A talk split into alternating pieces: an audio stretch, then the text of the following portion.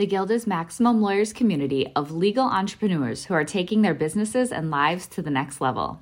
As a Guild member, you'll build relationships, be held accountable, and learn strategies specifically designed to get you unstuck and accelerate your plan for growth. Members are also granted exclusive access to masterminds hosted around the country. Our next event is coming up, and we're heading to Scottsdale, Arizona. There's something truly magical about the power of these in person connections where real time breakthroughs happen. Picture this you're surrounded by like minded law firm owners tackling your business and mindset challenges together. The energy is electric, the insights are transformative, and the results are game changing. Investing in yourself is the best decision you'll ever make. The knowledge, strategies, and breakthroughs you'll gain are priceless assets that will supercharge your practice and propel you forward. Join the Guild and secure your ticket to Scottsdale at the best possible price by visiting maxlawevents.com.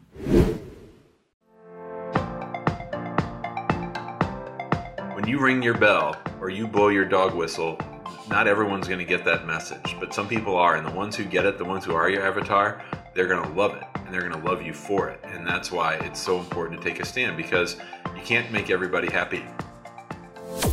Run your law firm the right way. The right way. This is the Maximum Lawyer Podcast. Maximum Lawyer Podcast. Your hosts, Jim Hacking and Tyson Mutrux. Let's partner up and maximize your firm. Welcome to the show. Welcome back to the Maximum Lawyer Podcast. I'm Jim Hacking. I'm Tyson Mutrux. What's going on, Jimmy? Tyson, I'm excited. We have a good topic picked for today. Yes, we do. Actually, it comes from an experience you had out in Washington D.C., which is we're going to let you talk about in a little bit. But how you been? I've been good. It feels like we haven't recorded just you and me for a while. You know, it may have been a two or three weeks. We've had some really good guests: Lee Rosen, John Fisher. Yeah, it's good. Good to be back on with you. All right. So this week I went to Washington D.C. I took my son Ismail up for the weekend, and then on Monday morning I got sworn in to the D.C. Federal District Court.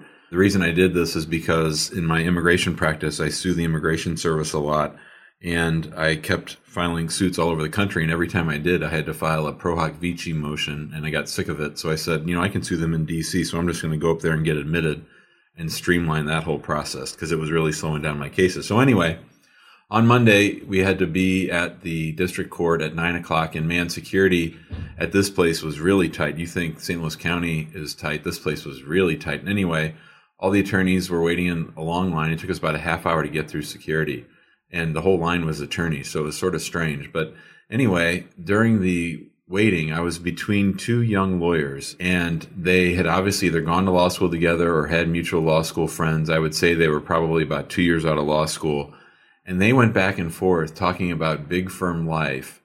And I have to tell you, Tyson, it really made my skin crawl. Like I was having a physical reaction to listening to them. And I probably shouldn't say any of this stuff. And I certainly don't want to antagonize anybody who works at big law, but it's just so not what I'm about and why I practice law. And, and they were just talking about all these. One of the attorneys worked at a firm called Skadden Arps, which is a big, big firm. And they were talking about how they have scappy hours at their firm and everything was related to the name of the firm and it just sounded all so cheesy and so like they were just all braggy about you know and then i have a brief due and then i mean blah blah blah. I mean it was just so cheesy. And i'm sure that their work is meaningful but just being around all these government lawyers and big firm lawyers it reminded me again why i do what i do and why i like solo and small firm practice so much more and I wondered whether or not you and I should talk about this on the podcast. And I thought, well, if we do, we're going to be pushing away people or we're going to make people feel like this isn't for them. And, and then it dawned on me that with everything that we do with our marketing, you and I both, that we really have to, you know, take a position. We have to take a stand. And so I think it's okay for us to talk about things that require us to take a position and that this podcast is for people that want to open their own law firm or run their own law firm or get management tips and things like that. Those are the kind of guests that we get. And that's sort of what our message is about. So I think that it's perfectly acceptable for us to have that kind of a conversation on our show. Well, yeah, I think it goes back to, you know, narrowing your focus, doesn't it? It goes back to kind of practicing what we've preached. And you're right. This podcast probably isn't for the big firm people, and that's fine. I think that they could probably take away from what we're saying, a lot of good things to apply to their practice that work.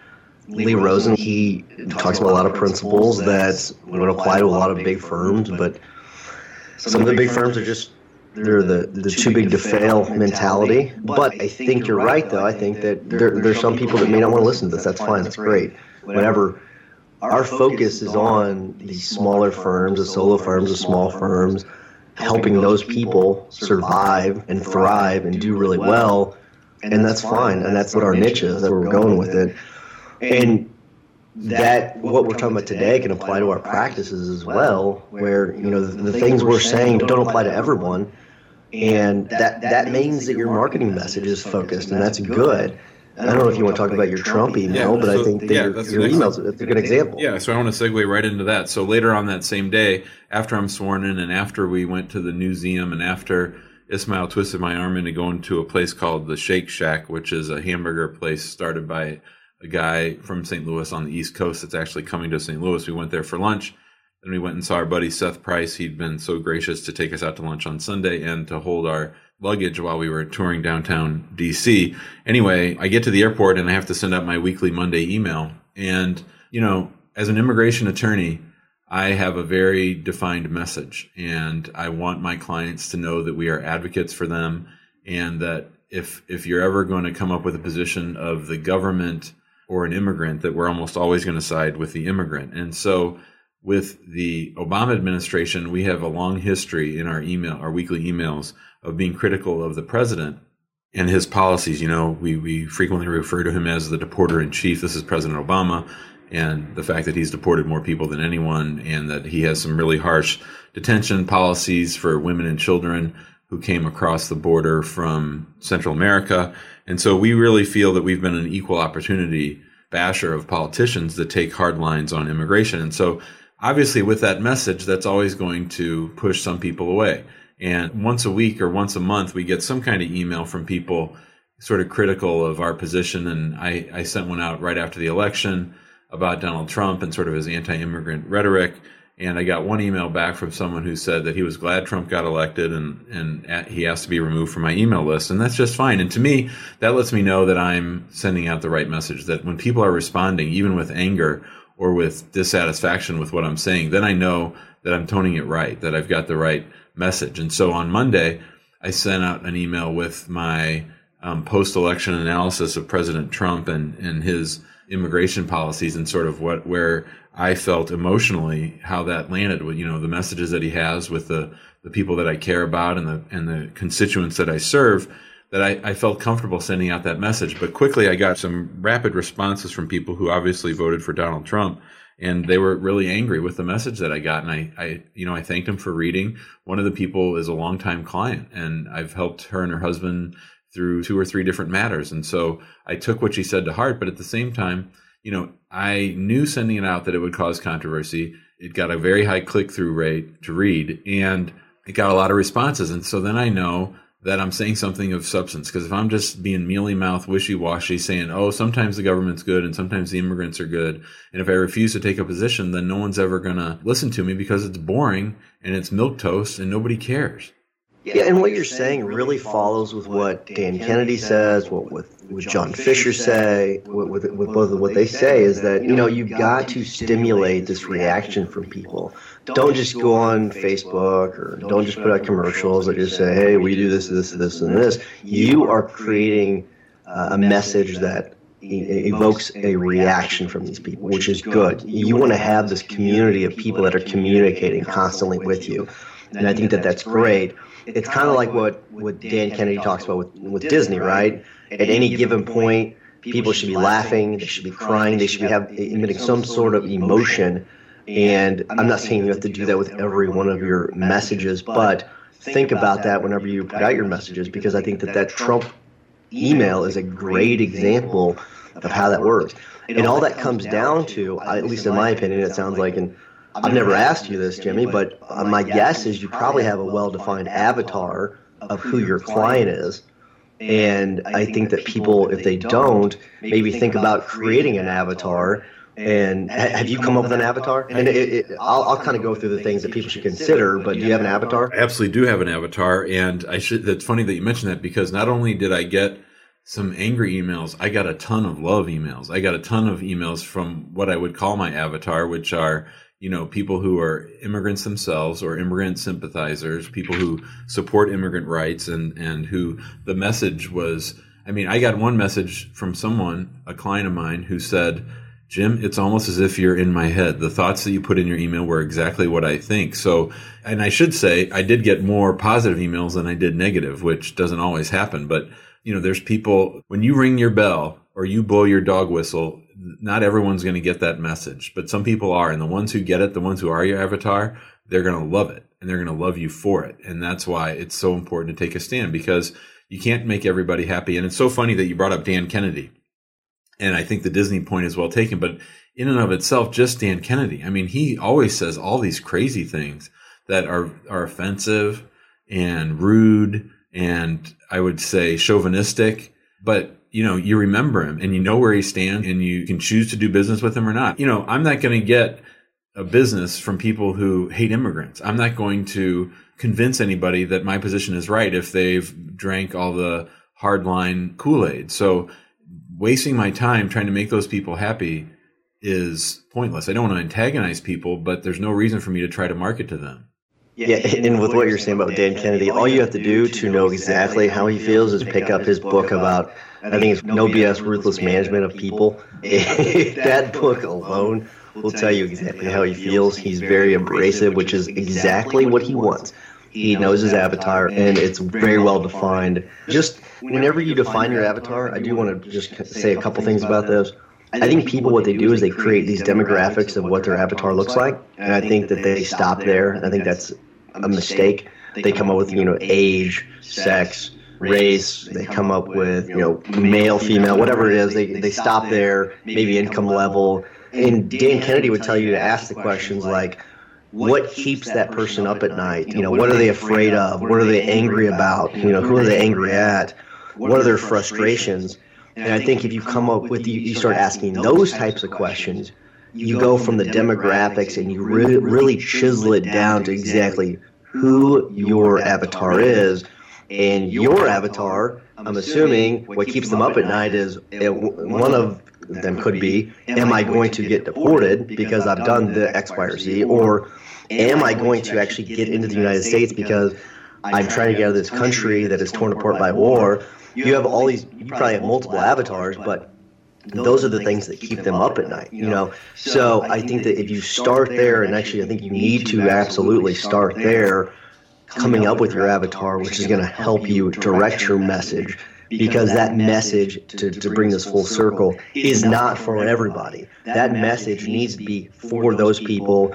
And who cares about the rest of the people? It's not about getting your name out there and pounding your chest just so people know who you are. It's about getting clients into the firm so you can make some money and run a business. Yeah, and it can't be exploitative and it can't be done just for commercial purposes. You have to actually believe what you say. You know, you don't want to just I mean, I think part of Dan Kennedy, a little bit of him is a persona, but I also think he's pretty curmudgeonly and he believes a lot of the stuff that he says. So just with us, I mean, if I, you know, don't really love immigrants, if I don't really want to fight for them, but I just want to say this stuff to try to make a buck, that sucks. And that's not what we're talking about. What we're talking about is being true to yourself and being true to, you know, who you want to market to and, and the message you want to bring, but also in a way that is willing to piss people off and to push people away who aren't who aren't going to hire you.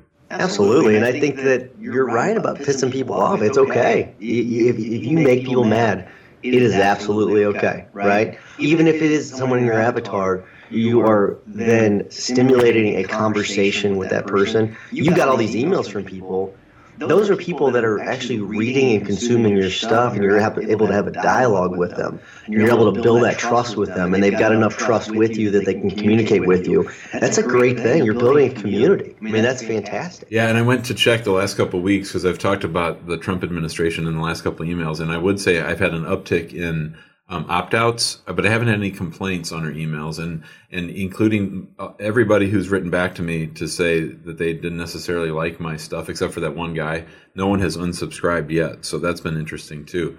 Hey, let me ask you this. So, how about in a practice like yours? So, like in the personal injury world or in the criminal world, how do you do these things? I mean, I think like one interesting thing in our town is, and there are other family law attorneys in the country that do this where they sort of take a side and we only represent moms or we only represent dads. And so I think that's sort of a way to build a tribe. But I think it's a little bit harder when you don't necessarily have a boogeyman or an enemy or a straw man to knock down in your marketing? I mean, I guess for you, it'd be insurance companies. Well, yeah, you absolutely have a boogeyman, and it, it, would be insurance companies and it's large companies, and it's primarily the insurance company. That's who we beat up on. That is by far the biggest boogeyman.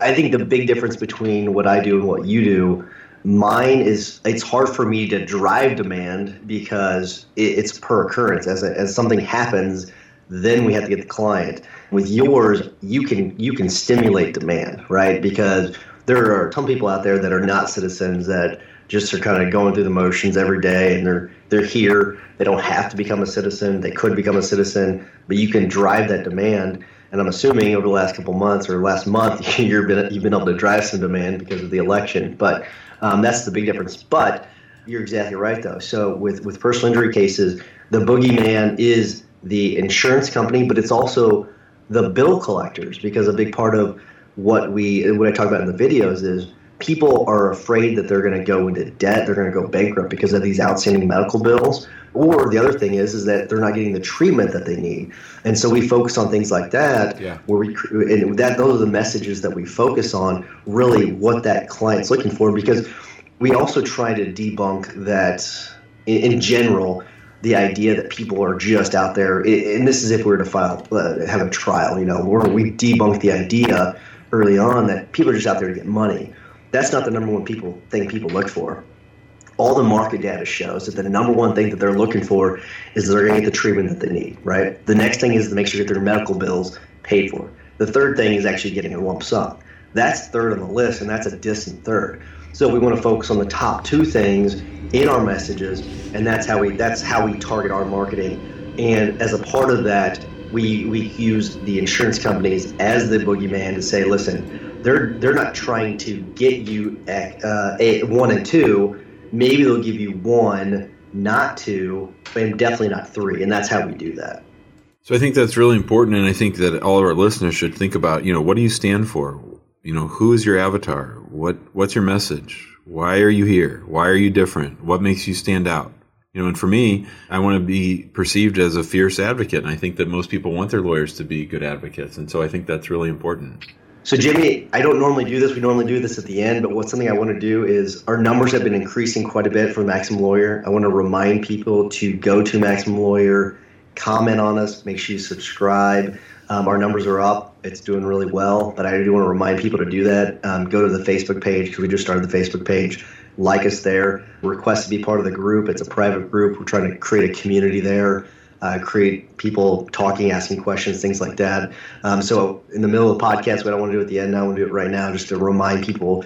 Make sure you do subscribe. Make sure you give us a comment because when you give us a comment, it makes sure people can find us on iTunes. That's a big part of what we do. So I want to remind people to do that. So, uh, what else do you have to add? Well, I just think the message is clear. I think that you know you've got to be able to drive your flag, stake your claim. You know, make sure that people know what you stand for. If you don't stand for something, you don't stand for anything. And so, I think that a lot of people make the mistake of trying to go along, get along, and get everybody that they can possibly in the door, and that they come up with a marketing message that is bland and milk toast and and very uninspiring.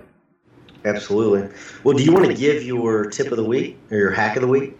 Okay, now I've been looking forward to this. So I have a book for you to read, and the name of the book is Shoe Dog, and it's written by Phil Knight, who, as you know, is the founder of Nike. And Tyson, I have to tell you that he is one of us. Believe it or not, Phil Knight is one of us. He started Nike by selling shoes out of the back of a truck at race meets in in Oregon and California after he was done with college and grad school. He became a distributor for a Japanese shoe company called Tiger and he built he completely bootstrapped Nike and he must have done an amazing job of keeping notes in a diary. It is such a roller coaster and it's it's the first half of the book is a small business gone well. And it is such an emotional roller coaster. He's up, he's down, he's on the verge of success, he has a crashing defeat. The story is very well told. He must have had help with it because it reads like a novel and it's so detailed and there's real like there are real characters in it.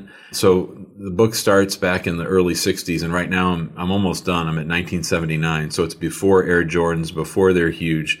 I mean they, they had exponential growth every year but they still as of 1979 they haven't had a, a public offering they're still privately held they're still bootstrapping they're still worried about money coming in the door and money going out I think you'll find it so inspiring. And I'm listening to it on Audible. So, you know, Audible is, is a, a tool we've talked about on here before, but it's read by an actor named Norbert Leo Butz, who's actually from St. Louis. And it, it's like a novel and it's so exciting. And I've learned so many lessons from it that I think that it, it would actually be a book worth studying, like to get, to get um, insights out of to use in our practice. It's really interesting to think about just shoes in general back 1979 that Nike wasn't a real force. Like ever since I've been alive, Nike has been. I mean, Nike's all I buy really. I mean, I, I you know, there's Asics, there's a New Balance, there's Adidas, there's Reebok, I guess, um, maybe a couple others out there. But really, I mean, Nike has been top of the mountain ever since I've been alive, and so it's just hard for me to believe. You know, think back to 1979, whenever it wasn't. So that's it's really interesting. So I will have to check that out. So you, you said you're how far into the book? I'm just about done. I got about okay. two hours left. And you're still in 1979? Yeah. So the, that's the great part. Is it's not. It's not. I thought it was going to be all about Air Jordans and and accounting stuff. And and he was a, an accountant. And the reason the book is called Shoe Dog is Shoe Dog are people who like we would call it a lawyer's lawyer. Like a shoe dog is someone who loves shoes, who thinks about shoes, who thinks about feet, and thinks about improving their product all the time. I mean, the messages are amazing. I think I really think you're going to like it.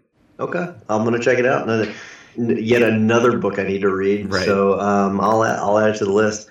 Well, mine is something that you and I. I don't know if you've started it yet, but i am in the middle of it. and I think it's fantastic. It's the Chet Holmes International the Mastery course. I think it's 300 bucks. I think it's fantastic. Have you started it yet? I have not. I'm going to. Um, I know I've, I've started. i am halfway through it. Jim Manning is halfway through it. Just to give people advice when you pay for the course, it's a lot of videos. You got to sit down and block your time to do it. But print out all the manuals. I print them and, and I bound all of them, so I have all the manuals. There's 12 of them printed out, and I bound them. I bound one of those, bought one of those binding machines. So they're all bound and so you go through it and you really dig deep into your business. And now, so that's why I've got some ideas that I'm going to run by you later about shift in the firm, shift in the dynamic of the firm. And this is all coming from a deep dive into into this course, and it's really great. And so it's Chet Holmes International. I think it's called the Mastery Course or something like that. Just go to the website, you'll find it. It's it's easy to find. It's three hundred dollars, but I'll tell you this: it's worth two thousand dollars. So do it. I, I, highly recommend it. So that is my tip of the week. Probably need to read the book first. And in fact, it's so interesting that you brought that up because, you know, my wife Amani joined the firm last summer and she just got finished reading her first business book since she came over. And it was The Ultimate Sales Machine. And she loved it. Perfect book. That's a perfect book to start with. And you're right. You should read the book first, uh, Ultimate Sales Machine, because it's the same principles but what it does is it magnifies those and it goes through exercises of forcing you to really think think about your avatar right things like that um, not he doesn't call it an avatar but it's the same thing we're talking about same principles um, and it really you define your business you may think that you run an immigration firm but that's not what you run you know you don't run an immigration firm you provide opportunities for families to come and live the American dream, right? That is what you provide. You don't you're not an immigration attorney. So you you expand really the definition of what you do for people and it really broadens your approach. It's really good. And I'm not talking about you're not you're still narrowing your focus to a certain niche. So uh, i want to make sure people don't confuse what I'm saying here. But you really expand just really what you do for people. It's really great. It's a great, great course. So I recommend it. Awesome. All right. Well, I think we have some really great guests coming up. I'm really excited about it. And um, I'll see you next week. Thanks, bud. Thanks. Thanks for listening to the Maximum Lawyer Podcast. To stay in contact with your hosts and to access more content, go to MaximumLawyer.com. MaximumLawyer.com. Have a great week and catch you next time.